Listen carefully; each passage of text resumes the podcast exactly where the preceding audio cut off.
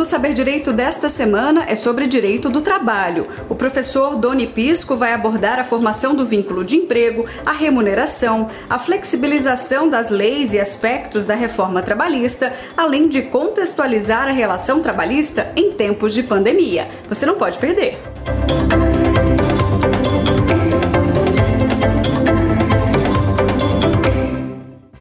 Olá, sejam todos muito bem-vindos. Esse é o Saber Direito da TV Justiça. É, nesse programa estamos abordando o tema Direito do Trabalho Empresarial. Tratamos na primeira aula sobre aspectos de formação do vínculo de emprego, depois das questões relativas à remuneração. Por fim, na nossa terceira aula, é flexibilização das leis do trabalho, sobretudo a lei 13.429 e a 13.467. Eu sou Doni Pisco, professor advogado, LLM em Direito Empresarial pela Fundação Getúlio Vargas, advogado com atuação na área de Direito Empresarial Direito Trabalhista Empresarial. Bom, indo diretamente à nossa aula de hoje, vamos abordar aspectos da reforma trabalhista, vamos tratar ali do contexto gerador da reforma trabalhista é, e principalmente é, os aspectos da sua formação e a resistência à implementação da reforma e aplicação prática no nosso cotidiano, principalmente, sobretudo, em relação a alguns aspectos é, da, da, norma que implicaram a possibilidade de transação de direitos mediante ação de homologação, que vai ser objeto da nossa abordagem mais ao final. Antes de mais nada, a gente precisa entender o contexto é, social e econômico em 2016, quando a reforma trabalhista foi concebida. Nós tínhamos na época, em 2016, 5 milhões e 49 é, 1.890 reclamações trabalhistas pendentes de julgamento. É, havia 3.742 é, 3 milhões 700 mil 642 ações novas, representando um aumento de 5% em relação ao ano anterior e um aumento de 31% do volume de ações trabalhistas no intervalo de 10 anos. Ou seja, havia uma litigiosidade muito grande, e aí, claro, a gente tem fatores vários que justifiquem ali esse número expressivo, né? A gente tem, de um lado, obviamente, é, ou um desconhecimento, ou às vezes uma ação deliberada de fraudar a legislação trabalhista por parte dos empregadores, conforme a gente já abordou ao longo de aulas anteriores, né? Sempre aquela é, intenção de adoção de soluções é, faces erradas para problemas difíceis e que não raro implicavam na constituição de fraudes que acabavam desaguando em ações trabalhistas. Mas também a gente tinha, de outro lado, é, uma, um contexto encorajador dessa litigiosidade, porque os trabalhadores, não raro, eles viam na Justiça do Trabalho a possibilidade de postulação em, em, demandas que muitas vezes eram demandas meramente especulativas, né? o que a gente falava ali das, da aventura jurídica e que eles acabavam testando, experimentando determinadas teses, determinadas pretensões, naquele espírito, se colar, colou. Então, como não havia nenhum custo, que normalmente a contratação é, dos serviços é, advocatícios ela se dava mediante o pagamento de um percentual no êxito, se o êxito viesse, isso acabava sendo um fator encorajador dessa litigiosidade e acabava gerando um volume grande de ações trabalhistas, muitas delas, às vezes, sem qualquer respaldo fático ou normativo. Então, esse contexto acabou criar o caldo de cultura ali para é, é, fomentar e criar necessidade de uma revisão né, da postulação edição dessa, dessa reforma trabalhista. Então, a insegurança jurídica era um aspecto importante na definição é, da reforma trabalhista, foi um dos aspectos observados ali.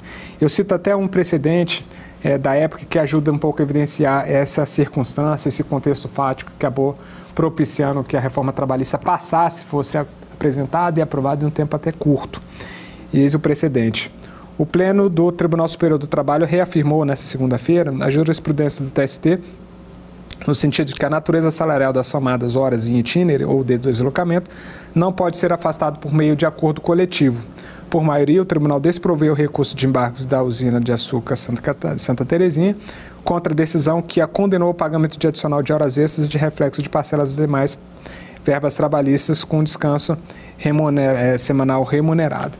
Ou seja, nesse precedente havia um respaldo normativo, a empresa cumpriu e ainda assim ela foi demandada judicialmente. O tribunal entendeu que aquela matéria era impassível de negociação coletiva e condenou a empresa a pagamento é, das verbas trabalhistas suprimidas em função do cumprimento dessa norma. Ou seja, a gente tratou um pouco em outras aulas é, sobre a perda de representatividade dos sindicatos, ela estava muito em função disso também, porque se editavam medidas, normas é, coletivas e essas normas coletivas não geravam essa proteção, porque quando havia um, uma avaliação do conteúdo da norma e se entendia que esse conteúdo ele teria infringido ali o poder de transação, havia a aplicação desse entendimento de maneira retroativa e a empresa que cumpriu e contabilizou seus custos em função daquela norma coletiva, coletiva, ela era obrigada ao pagamento das verbas trabalhistas pela aplicação retroativa desse entendimento. Então, obviamente, isso cria um ambiente de insegurança jurídica muito grande e a insegurança jurídica acaba sendo um fator é, inibitório do crescimento econômico, da atração de investimentos, enfim, todo esse contexto, esse desdobramento que, muito embora na situação prática, na demanda individual, isso gere um benefício para o empregado, no contexto social e a aplicação disso em larga escala acaba gerando uma insegurança jurídica que é um fator de limitação do desenvolvimento econômico, e obviamente que isso não é desejável, porque coletivamente ele acaba gerando uma consequência ruim, que é restringir o desenvolvimento e a criação de novos postos de trabalho. Um outro precedente que ajuda a entender um pouco essa situação é esse que eu trago aqui. É, o precedente diz da seguinte forma: o referido auto de infração noticia que foi detectada a infração à legislação trabalhista, uma vez que a empresa a autora teria deixado de efetuar o pagamento do 13º salário aos empregados. A autora salientou que o pagamento do 13º salário dos seus funcionários foi realizado em parcela única no mês de dezembro, em obediência à Convenção Coletiva de Trabalho. A Constituição Federal, em seu artigo 7 inciso 6, garante a possibilidade de flexibilização da irredutibilidade salarial por convenção ou acordo coletivo de trabalho. O 13º trabalho é verbo de natureza alimentar, portanto também é salário. Assim, não houve, não haveria por que não permitir uma flexibilização por convenção sobre a forma de pagamento do 13º salário. Esse era um entendimento é, que havia em relação à flexibilização. No entanto, muito embora houvesse essa possibilidade de flexibilização em relação ao 13º, o que a gente tinha aqui na fiscalização é, realizada por meio dos auditores fiscais do trabalho, eles faziam a identificação desse tipo de situação e, é, mesmo havendo convenção coletiva de trabalho que permitisse a flexibilização para pagamento do 13º em parcela única, em é, alternativa ao parcelamento previsto na lei, eles autuavam as empresas, aplicavam multa e as empresas, para se desvencilhar dessa obrigação, tinham que propor ação anulatória, não raro depositando o valor da multa para garantir a suspensão da exigibilidade dessa, dessa penalidade, para só depois discutir e ver ressarcida ao final pelo valor depositado. Ou seja, mesmo nos casos em que havia é, é, decisão judicial já consolidada, destacando a validade de norma coletiva, é, a empresa estava sujeita a outro risco, que era a avaliação contrária da fiscalização do trabalho, que ela fazia um controle de constitucionalidade dessa norma em uma ação imotivada, afastava a convenção coletiva de trabalho, aplicava a multa e a empresa se via nesse tipo de situação. E como as multas normalmente eram aplicadas considerando o volume de trabalhadores envolvidos, não raras multas vinham na faixa de 100, 200, 300 mil reais e para que fosse suspensa a exigibilidade, já que essa multa não paga, ela é inscrita na dívida ativa e gera a, dívida ativa e gera é, é, a ação de execução fiscal, a empresa tinha que fazer o depósito prévio dessa multa. E ela deposita previamente, esse valor fica retido, capital imobilizado, uma ação que vai demorar ali uns três anos, quatro anos, até ela ver ressarcida desse valor. Então, naturalmente, isso gera para a empresa um, um risco, uma insegurança jurídica muito grande, porque nem é um entendimento consolidado dos tribunais, é fator de geração de segurança jurídica, porque os auditores fiscais do trabalho não se sentem vinculados a esse entendimento e podem, é, ao seu livre escrutínio, fazer a, a, avaliação da constitucionalidade das normas, ainda que não haja previsão e respaldo legal para isso, e aplicar multa segundo seu livre convencimento. Então a gente vê que o ambiente de segurança jurídica é limitado. Se empreender já é difícil, porque ele tem um risco da atividade em si, concorrência, vários fatores, aceitação, é, o comportamento do consumidor, ele ainda tem esse risco que apesar de todos os esforços, ele nunca vai ser totalmente mitigado, ele não vai ter, nunca vai ser totalmente eliminado. Então esse é o contexto que ajuda a entender um pouquinho é, o ambiente havido à época da discussão em torno da reforma trabalhista. No entanto, apesar é, desse contexto, que é um contexto catalisador da reforma, naturalmente a gente tinha resistência. E a resistência foi criada justamente é, quando a reforma trabalhista tomou corpo e, e a, já estava na iminência de aprovação, várias entidades já se manifestaram contrárias a esse entendimento. A gente tem que entender que a discussão ela se deu diante, é, no, no, âmbito do processo legislativo, que é feito de maneira totalmente democrática, sujeita ali à discussão no âmbito ali das, das duas casas legislativas, né? e que obviamente toda a sociedade está ali representada por meio dos deputados e senadores eleitos, e essa discussão é passada, amadurecida até que se converta em lei. E como fruto, ele como reflexo do processo democrático, obviamente que a atuação das, das posições contrárias tem que ser é, manifestadas no âmbito do processo legislativo e uma vez, uma vez convertida é, é, a, a proposta em lei, a lei tem que ser cumprida, a menos que haja, obviamente, uma discussão sobre a constitucionalidade dos seus dispositivos, mediante ali é, ações difusas e concentradas, em que essas questões vão poder ser afastadas. Na falta de afastamento ou sendo reconhecidas constitucionais, essas normas têm que ser aplicadas e é injustificável qualquer tipo de resistência que não se dê por meio dos dispositivos de afastamento por inconstitucionalidade da norma. E aí eu trago é, trechos e manifestações de entidades à época em respeito ao conteúdo da reforma trabalhista. Cito aqui uma, uma manifestação da Anamatra. Juízes, procuradores e auditores fiscais afirmaram que poderão desconsiderar pontos da reforma trabalhista que estiverem em desacordo com o que assegura a Constituição e possam prejudicar os empregados. É, a, a, o afastamento das normas inconstitucionais mediante controle concentrado difuso é plenamente válido. É, obviamente você não pode afastar se não houver uma declaração expressa nesse sentido, porque se ela é presumidamente constitucional e tida como tal, ela precisa ser aplicada. Mas isso dá o tom um pouco da é, resistência que havia à adoção dessas medidas, algumas até legítimas, é, porque, como dito, o processo legislativo se deu de maneira um pouco assodada, mas algumas, é, no nosso entendimento, não seriam, é, não seria uma resistência válida, como a gente vai ver, sobretudo em relação às ações é, de homologação de acordo extrajudicial. É, um outro ponto destacado à época na imprensa, no valor econômico, depois de juízes, agora às vezes dos auditores fiscais do trabalho e procuradores do Ministério Público do Trabalho declararem que não vão cumprir os principais pontos da reforma trabalhista aprovada no Senado. Também é uma resistência que foge um pouco ali do âmbito de discussão da constitucionalidade das normas. Uma norma aplicada, transformada em lei, ela é imperativa, precisa ser cumprida. Né? E aí, é, só é, pensando ali um, um, aspecto adicional em relação ao processo da reforma trabalhista, cabe citar trechos do parecer do deputado Rogério Marinho, é, relator da proposta à época na Câmara dos Deputados. O Brasil de 1943 não é o, Brasil, não é o Brasil de 1917. Há 74 anos éramos um país rural, com mais de 60% da população no campo. Iniciando um processo de industrialização, vivíamos na, na ditadura do Estado Novo. Apesar disso, o governo otorgou uma legislação trabalhista que preparava o país para o futuro. Uma legislação que regulamentava as necessidades do seu tempo, de forma a garantir patamares mínimos de dignidade e respeito ao trabalhador. A respeito das escolhas individuais, os desejos e anseios particulares é garantido pela nossa lei maior. Não podemos mais negar a liberdade às pessoas, não podemos mais insistir em teses de que o Estado deve dizer o que é melhor para os brasileiros, negando-os o seu direito de escolher. Precisamos que o Brasil com mais liberdade. A preocupação dessa casa ao examinar a proposição não se pode restringir ao universo dos empregados formais e é preciso pensar naqueles que são relegados à informalidade, ao subemprego, muitas vezes porque a sua realidade de vida não se encaixa na forma rígida que é a atual CLT.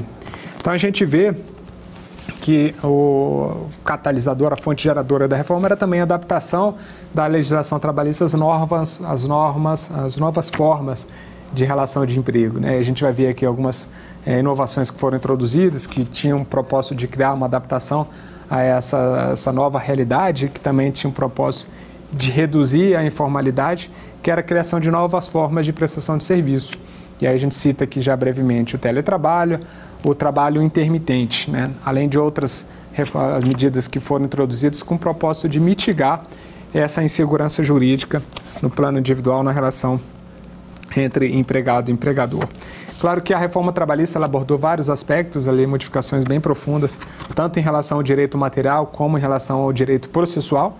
Nós precisamos aqui algumas é, é, questões relacionadas à reforma trabalhista para poder ilustrar um pouquinho esse nosso contexto e evidenciar o cenário e quais foram as mudanças que foram introduzidas com o propósito de reduzir a insegurança jurídica e criar é, formas alternativas de constituição de vínculo de emprego que são interessantes, ainda que a gente não tenha é, como efeito prático imediato dessas medidas um, um impacto é, efetivo e mensurável ali nas relações de emprego. Né? Então não dá para falar que as medidas foram boas ou ruins, assim, porque a gente não tem ainda é, números precisos para identificar qual foi o efeito imediato da reforma, até porque a gente vinha experimentando a aplicação dessas medidas de 2017 para cá, vindo a pandemia, obviamente o processo ficou prejudicado porque a gente teve um, elemento externo que obviamente é, criou é, extremos embaraços ali à atividade econômica que podem ter impacto na formação do vínculo de emprego.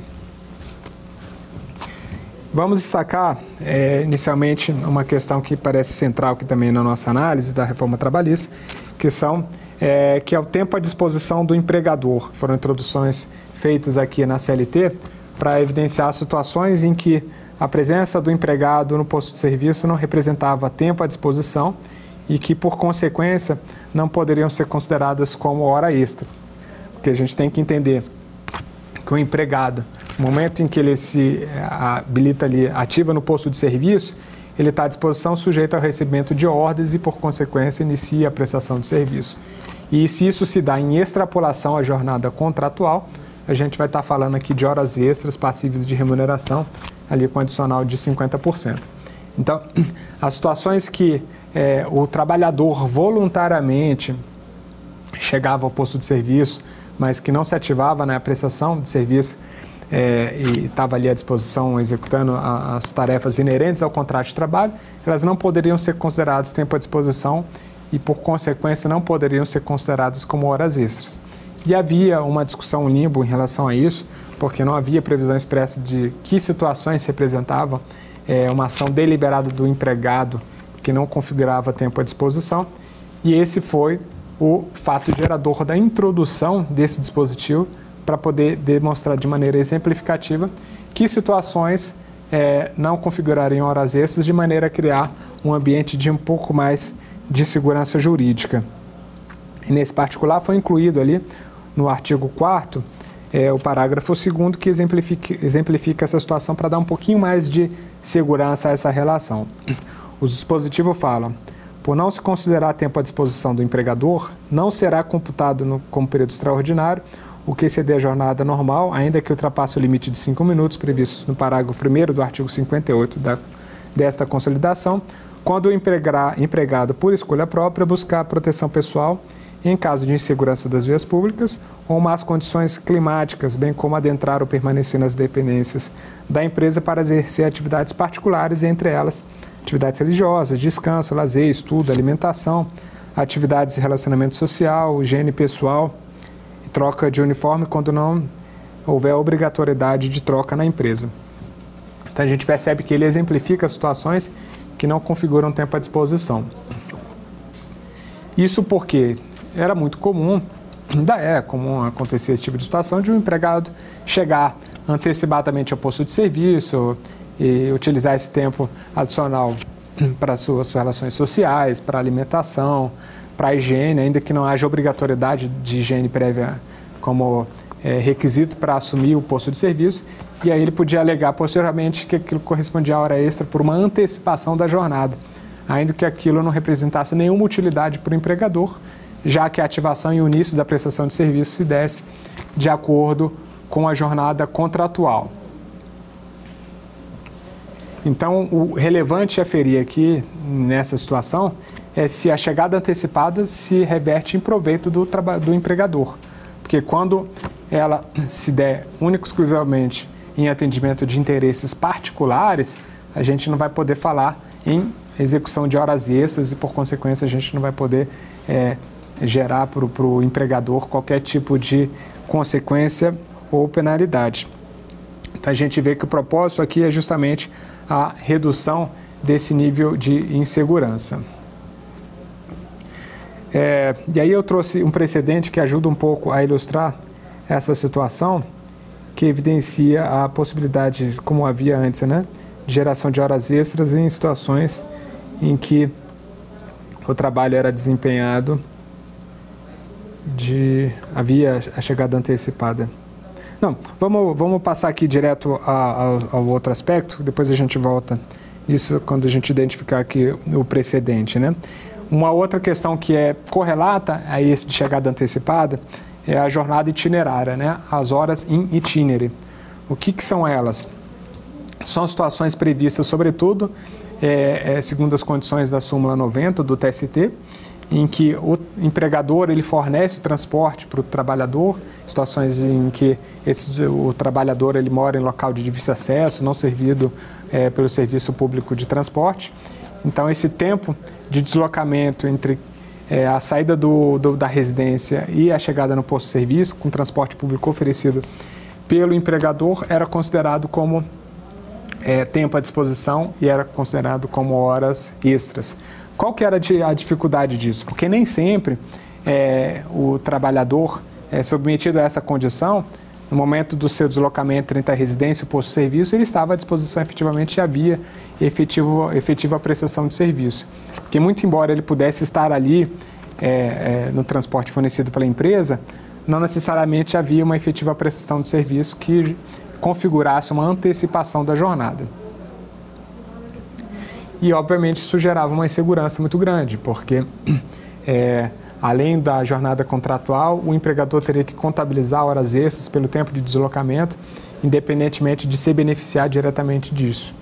E aí, em função disso, a reforma trabalhista é, previu uma alteração do dispositivo para afastar a possibilidade de é, geração de horas extras quando se tratar de jornada itinerária, em função dessa situação é, que, e esses requisitos que a gente bem pontuou aqui. Até então, o TST na súmula número 90, ela falava exatamente sobre essa situação. E ela dispunha, né?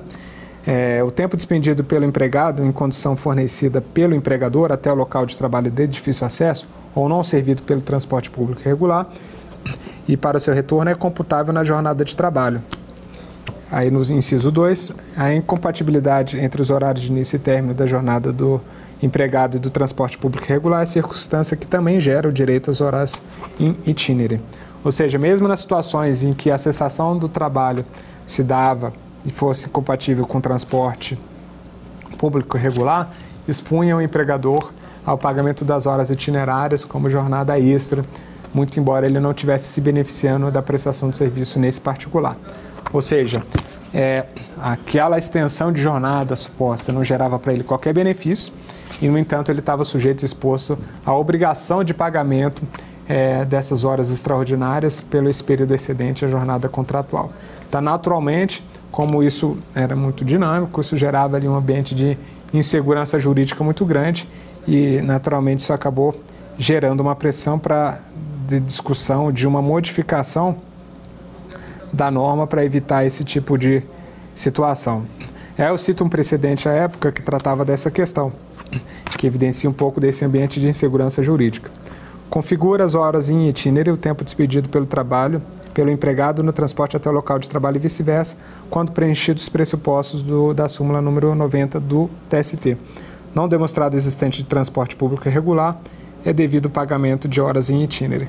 Ou seja, isso estendia e ampliava, sobretudo, de, maneira, de sobremaneira, a, um ambiente de o um nível de responsabilidade do empregador, porque ele era responsabilizado pela ausência de transporte regular e gerava ali a obrigação de pagamento de horas extras. Então isso criava um universo de imprevisibilidade, de sujeição a variáveis econômicas que gerava, obviamente, prejuízos, porque a insegurança jurídica ela acaba tendo um custo é, e esse custo naturalmente acaba inviabilizando, em alguns casos, a própria atividade econômica e isso é muito ruim. Então, naturalmente, é, é, a, essa situação foi catalisadora ali e acabou gerando uma modificação da norma para permitir que as horas é, itinerárias, a jornada itinerária, não fosse mais considerada como tempo à disposição, não gerando o direito é, do trabalhador de reclamar o pagamento de horas extras. Obviamente, novamente trazendo aqui o princípio da primazia da realidade, se na prática ficar evidenciado que durante esse deslocamento é, do trabalhador da residência para o ambiente de trabalho, para o transporte fornecido pelo empregador, ele executava efetivamente tarefas em benefício do, do empregador, aí a gente poderia falar em horas extras porque ele estava iniciando prematuramente a atividade. Mas se ele estava simplesmente se deslocando sem que atividade alguma fosse prestada em benefício do empregador, aí naturalmente não teria, não poderíamos falar em é, horas itinerárias em jornada extraordinária. Outro aspecto importante é, que era e ocupava é, é, frequentemente ações trabalhistas é, destinadas a questionar infrações ocorridas a esse direito era em relação à jornada intra, ao intervalo intrajornada. O intervalo intrajornada nada mais é do que aquele período de descanso é, nas jornadas que superarem seis horas, que impõe um período de descanso de uma hora. E as jornadas inferiores a seis horas, aquele descanso de 15 minutos. Qual era o entendimento anterior? Que a violação a, ao direito à fruição do intervalo entre a jornada mínimo de uma hora, nas hipóteses em que é aplicável, em qualquer, em qualquer dimensão, gerava a obrigação do pagamento do valor correspondente a uma hora, acrescido de 50%, então tido como horas extras, e ainda assim com natureza salarial.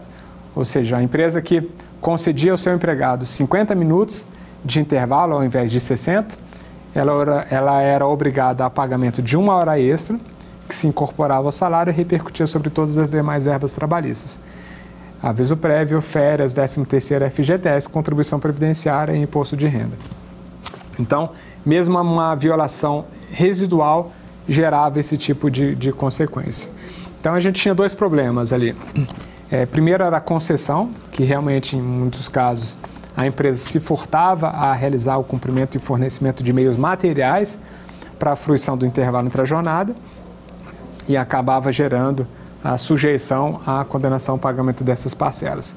É, só um parênteses em relação à concessão, que é muito importante, considerando que a gente está fazendo a abordagem do direito do trabalho sob a visão, sob a ótica do empresário, que o intervalo entre a jornada para se configurar concedido, não basta que você formalmente é, registre nas folhas de ponto a concessão. É importante que você forneça os meios materiais para isso.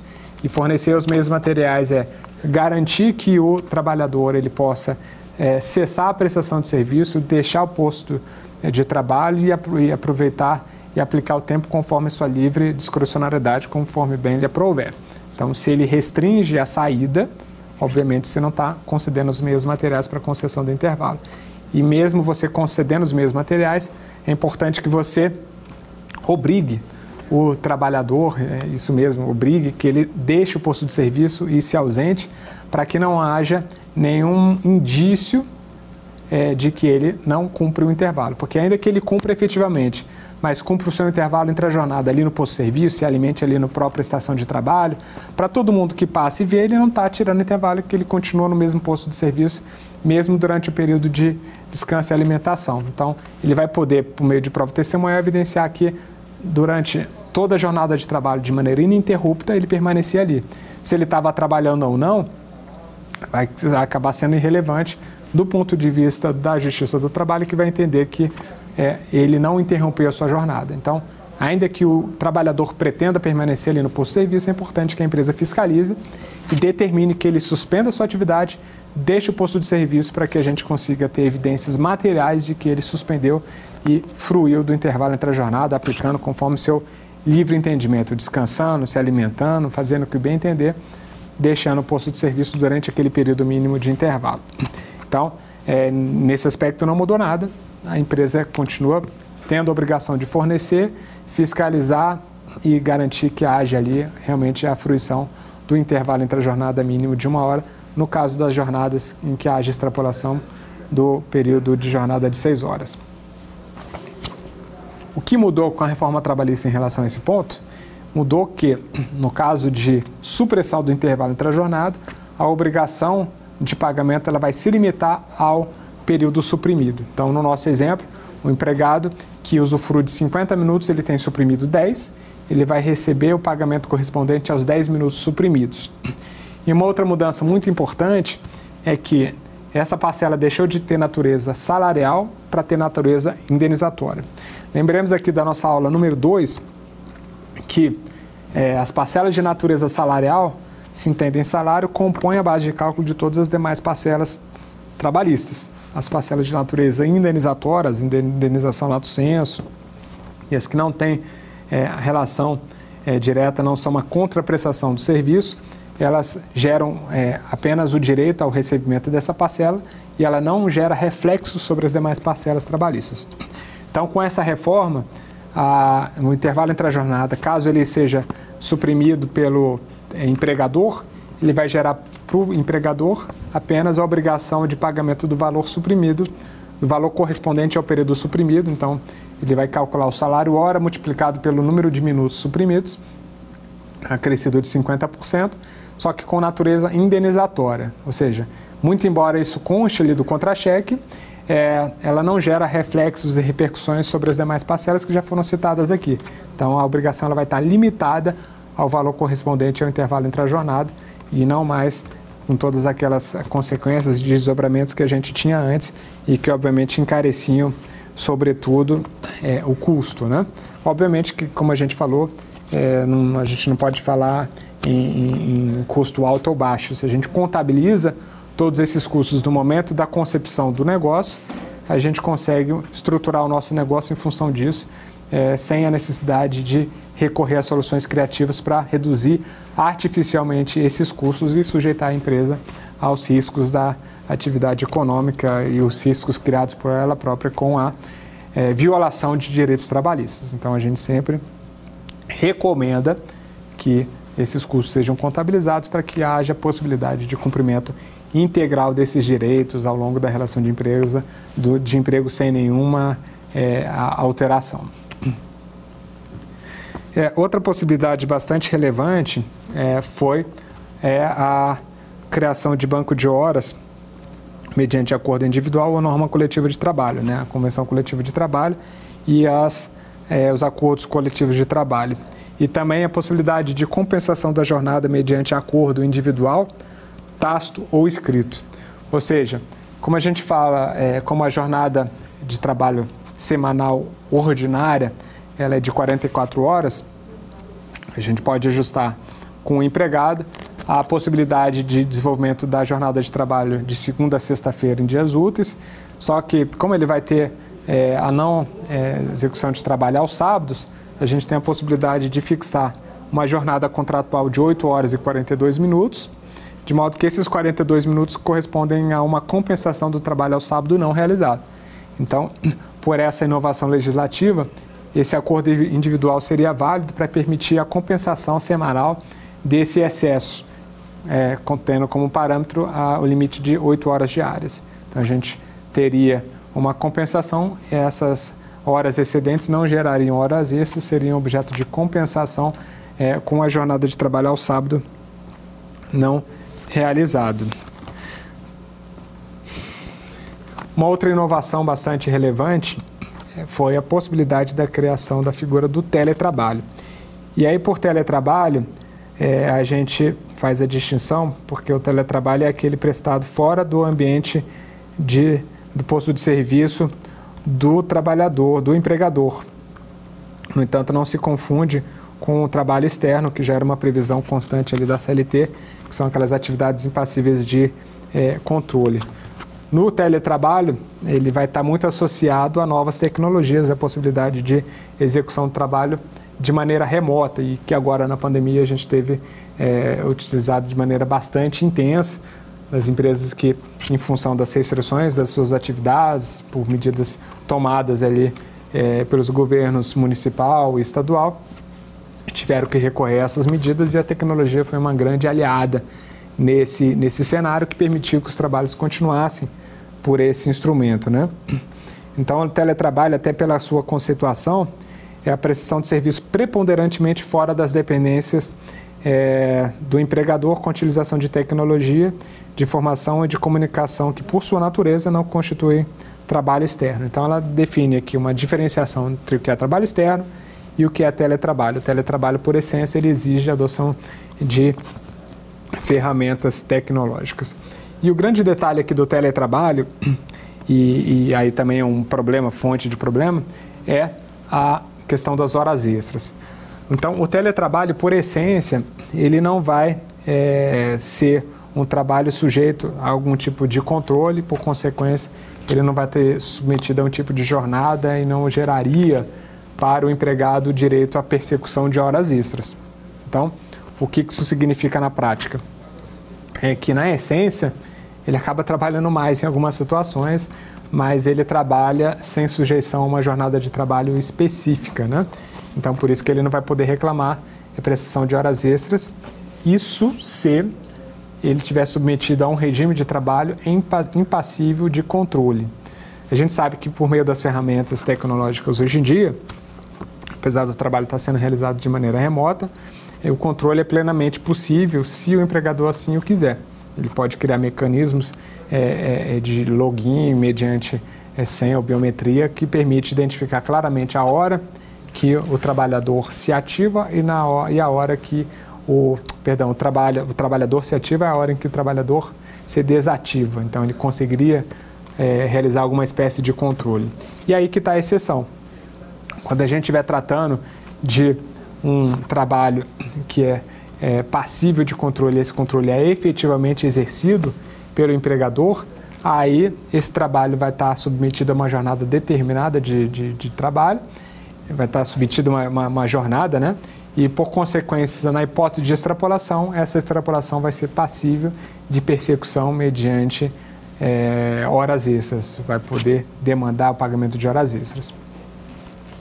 Então, por isso que é muito importante na adoção desse tipo de instrumento, que se avalie as circunstâncias de prestação desse serviço e que se avalie, sobretudo, a conveniência de adoção de algum tipo de controle, porque se o controle houver, o empregador tem que estar ciente de que esse controle pode gerar, como consequência é, natural, o pagamento de horas extras. Então, essas são as questões mais centrais e, obviamente, lembrando que na conversão desse trabalhador do trabalho presencial para o trabalho é, é, em regime de teletrabalho, as, os custos com a implementação das ferramentas tecnológicas ficam a cargo do empregador, porque naturalmente ele continua assumindo os riscos da atividade econômica e os custos da prestação de serviço também.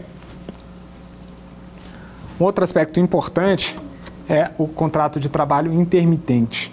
E aí foi um objeto de grande questionamento e crítica, porque é, sugeria a configuração de trabalho a, a, tempo zero, né? porque você poderia contratar um trabalhador é, sob contrato intermitente, sob um trabalho intermitente, e ele tem lá um vínculo formal registrado, mas não tem serviço e não tem qualquer remuneração, a menos que haja é, ali uma demanda do serviço por parte do seu empregador.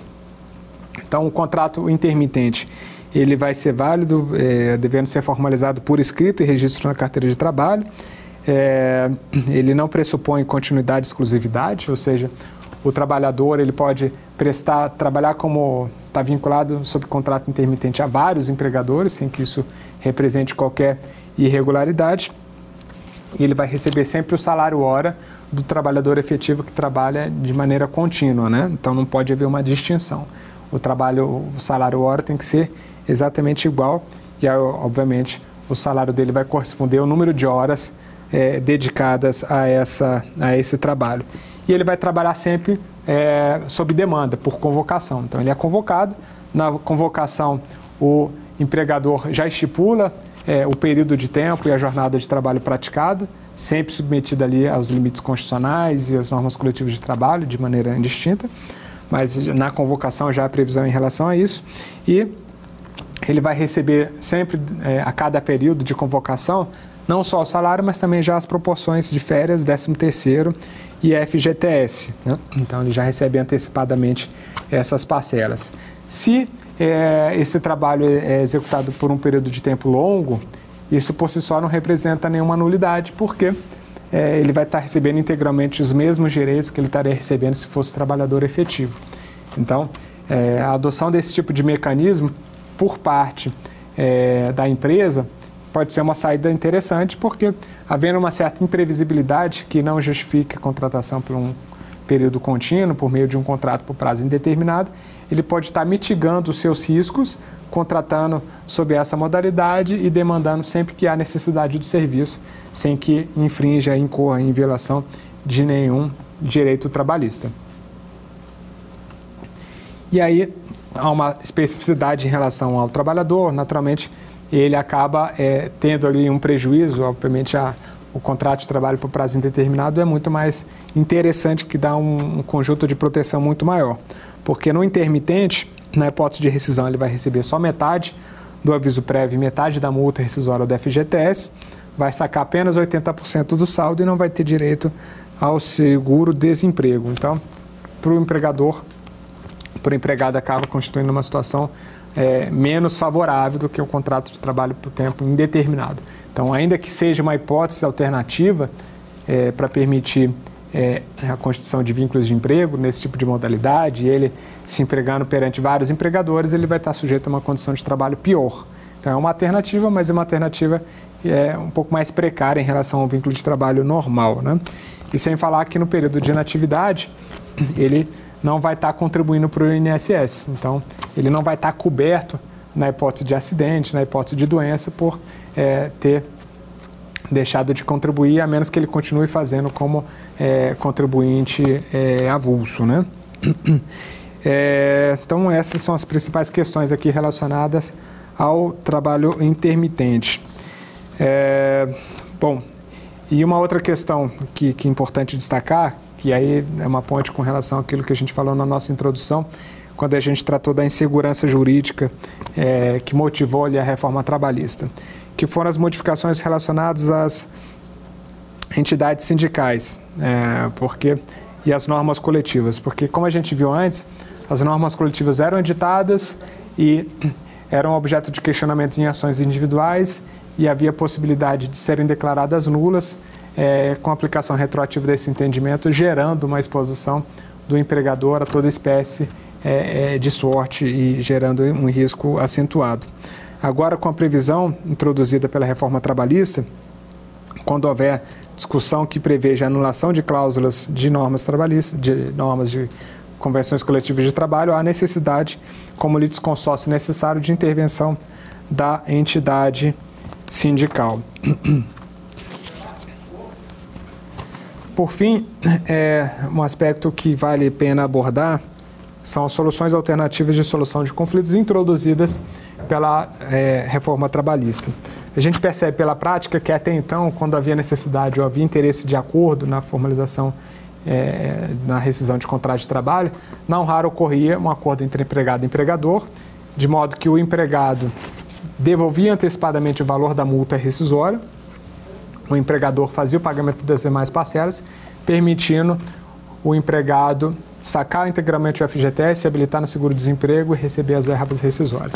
Então, representava uma fraude, porque era uma simulação em, em que se envolviam empregado e empregador para a criação de um benefício para o empregado.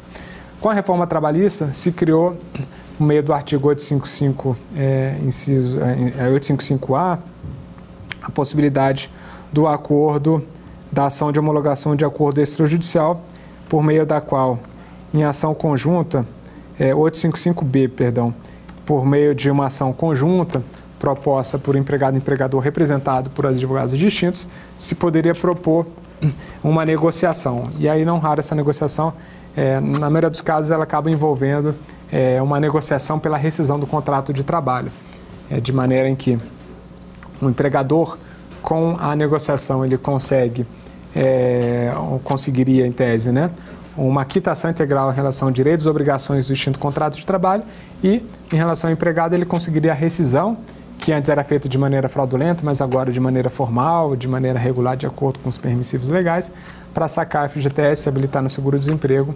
Então, a gente cria, criaria, por meio desse instituto, uma pacificação das relações, que é, teria que ser ali o propósito maior da justiça do trabalho. No entanto, é, nós temos verificado ali uma resistência em relação a essa é, aplicação, que motivou inclusive uma inserção do dispositivo no projeto de conversão da medida provisória 1045, que acabou caducando, mas que ajuda a gente a entender um pouquinho como isso tem sido é, tratado em âmbito nacional, ou seja, há uma resistência da Justiça do Trabalho em homologar esses acordos e quando os homologa, ela restringe a amplitude é, dos acordos para evitar que o trabalhador com um acordo de quitação ao extinto contrato de trabalho, ou seja, limitando é, o livre interesse das partes para poder tutelar o interesse do trabalhador para impedir que ele é, não possa é, futuramente demandar judicialmente de é, direitos que tenham sido suprimidos. Aí um precedente, é, é, na verdade, um, um, um, trecho de um artigo até por mim publicado a respeito do tema que ajuda a gente a exemplificar um pouco a questão. Não obstante o contexto propulsor da inovação legislativa, decisões cada vez mais frequentes vêm solapando a realização dos propósitos instituidores da reforma trabalhista, esvaziando a liberdade transacional, como as que impedem que o acordo implique é, quitação ampla dos direitos e obrigações do contrato de trabalho.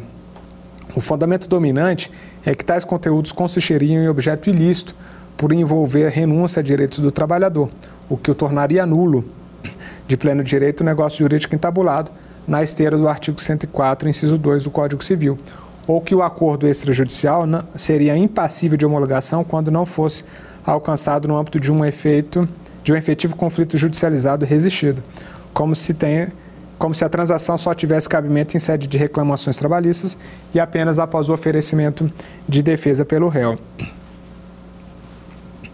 A licitude do objeto da transação trabalhista deve considerar o caráter patrimonial do direito transacionado assim entendido aquele que não diga respeito à dignidade, à saúde, ao bem-estar do trabalhador, devendo, em verdade, ser certificada a inexistência de vícios de consentimento motivado por erro ou ignorância, dolo ou coação, estado de perigo, lesão, e desde que não envolva pessoa absolutamente incapaz ou fraude à lei, nos termos do artigo dos artigos 138, 157, 166 e 167 do Código Civil. Vale dizer, a homologação deveria concentrar-se em aferir os aspectos voluntário e consciente da manifestação de vontade do trabalhador, a quem deve ser assegurada a ciência dos direitos renunciados, a quem de, é, o qual cabe o livre escrutínio da vantajosidade da transação, segundo os seus soberanos interesses e necessidades, não cabendo ao judiciário subrogar-se na tarefa de avaliar a conveniência da proposição, tampouco investir-se na função de tutela da defesa dos interesses do jurisdicionado, em substituição à função que cabe ao advogado regularmente constituído. Então, o que, que a gente quis dizer? Que, na verdade, a função do juiz na análise da eh, legalidade do acordo é verificar o preenchimento dos requisitos formais. Em relação ao conteúdo, se o conteúdo disser sobre direitos patrimoniais disponíveis, quando envolver questões de ordem eh, econômica, simplesmente, eles teriam que ser homologados, ainda que é, condicionada à quitação integral conforme tenha sido transacionado entre as partes. É importante que o trabalhador tenha consciência disso e que o acordo não tenha sido firmado em vício de consentimento. Se ele sabe o real sentido e alcance do acordo, concorda com a sua amplitude, está assistido por advogado e essa interesse e é, certificado mediante audiência de homologação, esse acordo tinha que ser homologado. Então, exemplificando, são questões que são e permeiam ainda a segurança jurídica ali que envolve o direito do trabalho, principalmente quando a gente analisa sob a perspectiva do empregador. Então, nas nossas aulas a gente viu como essa é uma questão sensível e que perpassa por todos os temas e que, apesar dos esforços na construção de soluções alternativas, a solução de conflito, modernização da legislação, essa insegurança jurídica sempre vai haver e é inevitável que haja porque as leis elas são submetidas à interpretação permanente e a interpretação ela está sujeita a questões várias que não são passíveis de, de, de compreensão e determinação de partida. A gente vai ter naturalmente que estar tá atento às mudanças de interpretação, à jurisprudência, para que a gente consiga fazer as adequações para mitigação desse risco. Tá bom? Então, essas são as questões centrais dessa nossa aula. Vamos agora ao nosso quiz para consolidação do entendimento e verificação da compreensão desses temas por parte dos alunos. Vamos lá?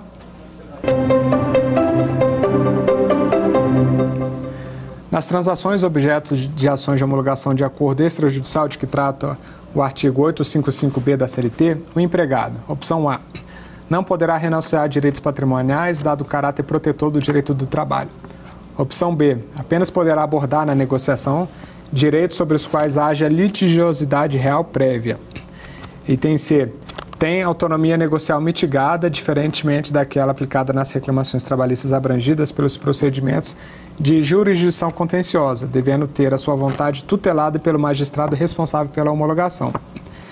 Opção D, pode transacionar apenas direitos patrimoniais disponíveis, sem, por exemplo, envolver direitos de personalidades ligados à saúde à medicina do, do, trabalho, e desde que as partes sejam capazes e sejam observadas da forma prescrita em lei, garantida a rigidez da declaração de vontade. Como a gente tratou aqui, a gente falou brevemente quais são os aspectos de validação desses acordos. Então, a gente pode transacionar todo e qualquer direito, desde que seja patrimonial disponível e que seja, é, é, sejam preenchidos os requisitos legais relacionados à forma e ao conteúdo. Né? Então, dadas essas explanações e rememorando aqui a nossa última parte da nossa aula, a gente consegue perceber que a resposta correta é a resposta da letra D. A gente vai poder transacionar apenas direitos patrimoniais disponíveis, ou seja, aqueles relacionados a aspectos financeiros, sem envolver direitos de personalidade. Então, quando a gente trata ali de aspectos relacionados à imagem, é, a, a, a, honra, é, a própria saúde, a questão da integridade física do trabalhador, desde que as partes sejam capazes, ou seja, elas tenham capacidade civil de estar figurando no processo e de entendimento, de compreensão das, da amplitude da negociação e representados por advogados distintos. Então, observados esses requisitos, o acordo, ele por essência deveria ser homologado e, e ter os efeitos jurídicos alcançados. Vamos à nossa questão número 2. A mudança da modalidade de trabalho presencial para o teletrabalho. Hipótese A desobriga o empregador em qualquer hipótese do pagamento de horas extras por tratar-se de atividade externa incompatível com a fixação de horário de trabalho. Haja vista expressa a previsão legal nos termos do artigo 62, incisos 1 e 3 da CLT. Hipótese B. Pode gerar horas extras caso o empregador disponha de instrumentos de monitoramento e controle de horário e haja extrapolação dos limites de jornada contratual e ou constitucional. Hipótese C isenta o empregador de responsabilidade civil pelas doenças ocupacionais por não ter ingerência sobre as condições de trabalho. Hipótese D, permite ao empregador eh, pagar remuneração diferenciada em relação à mesma função executada em regime presencial. Conforme nós eh, passamos aqui basicamente, eh, a essência do trabalho nesse, nessa hipótese de regime, né, no teletrabalho, é a impossibilidade de é, controle de jornada e, por consequência, desobrigando o empregador de pagamento de horas extras. Isso se ele não dispuser de instrumentos de controle. Se a situação prática é, se impuser e, e, evidenciar um instrumento de controle, esse instrumento de controle vai permitir a fixação de horário e, havendo extrapolação da jornada contratual ou da jornada constitucional, né, dos limites de 8 horas diárias ou 44 horas semanais, vai gerar a obrigação do pagamento de horas extras. Então, a resposta correta é a letra B. Pode gerar horas extras caso o empregador disponha de instrumentos de monitoramento e controle de horário e haja extrapolação dos limites de jornada contratual ou constitucional. Vamos à nossa questão número 3.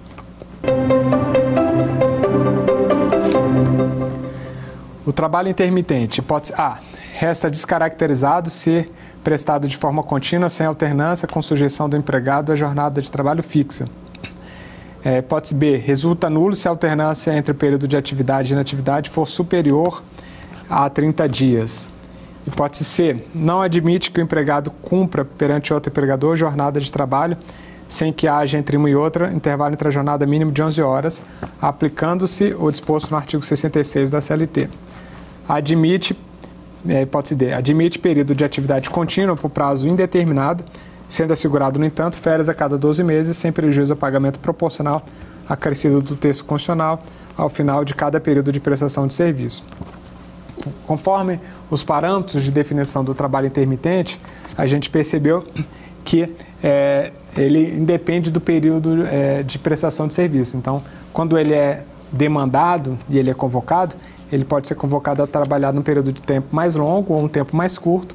Não há previsão legal de que é, o maior ou menor tempo de ativação represente alguma hipótese de validade da norma. Então, é, isso invalida a nossa resposta A. Em relação a B, da mesma forma, é, não há nenhuma previsão legal que fale sobre a invalidade do contrato quando tiver um período de inatividade superior a 30 dias. Ele pode haver um período de inatividade maior, não tem problema. A B, é, ele não admite que cumpra perante o empregador jornada de trabalho sem que haja entre um e outro intervalo. Aquilo que a gente falou, o contrato intermitente ele não pressupõe exclusividade, então ele pode é, prestar serviço para vários empregadores e perante cada empregador ele vai ter relações totalmente distintas. Então, a relação perante o empregador não vincula a relação perante o outro empregador. Então, aquele intervalo mínimo de 11 horas, que é um intervalo interjornada, ele se aplica quando a gente estiver tratando de uma relação de emprego perante o mesmo empregador. Então, perante o mesmo empregador, entre uma jornada e outra, tem que ter esse intervalo mínimo de 11 horas. Sendo empregadores diferentes, essa situação não se impõe, então ele pode é, prestar serviço com intervalo menor sem nenhum problema, é uma questão é, que, que compete e toca única e exclusivamente ao empregado, portanto a resposta C está errada. Então a nossa resposta correta vai ser a letra D, por exclusão. Admite período de atividade contínua por prazo indeterminado, sendo assegurado, no entanto, férias a cada 12 meses. Então, se ele trabalhar em período contínuo, é, isso não descaracteriza é, o contrato, contrato intermitente, pelo contrário, é benefício a ele que vai estar obviamente recebendo uma remuneração maior do que ele receberia se tivesse períodos de inativação maiores. Então, é, essas são as questões e as condições é, que interessam aqui ao trabalho intermitente. Então, na aula de hoje abordamos aspectos aqui da, da, reforma trabalhista, passamos pelos fatos geradores, as medidas que foram tomadas com o propósito de mitigar essa insegurança jurídica e esperamos vocês na nossa próxima aula tratando de aspectos relativos à Covid-19 e sua repercussão no ambiente do contrato de trabalho. Obrigado, até a próxima aula dar alguma sugestão de tema para os cursos do Saber Direito? Então mande um e-mail para gente, saberdireito.stf.jus.br ou entre em contato pelo WhatsApp. O número é esse que aparece na sua tela. Você também pode estudar pela internet. Acesse nosso site tvjustiça.jus.br ou pode rever as aulas no canal do YouTube TV Justiça Oficial.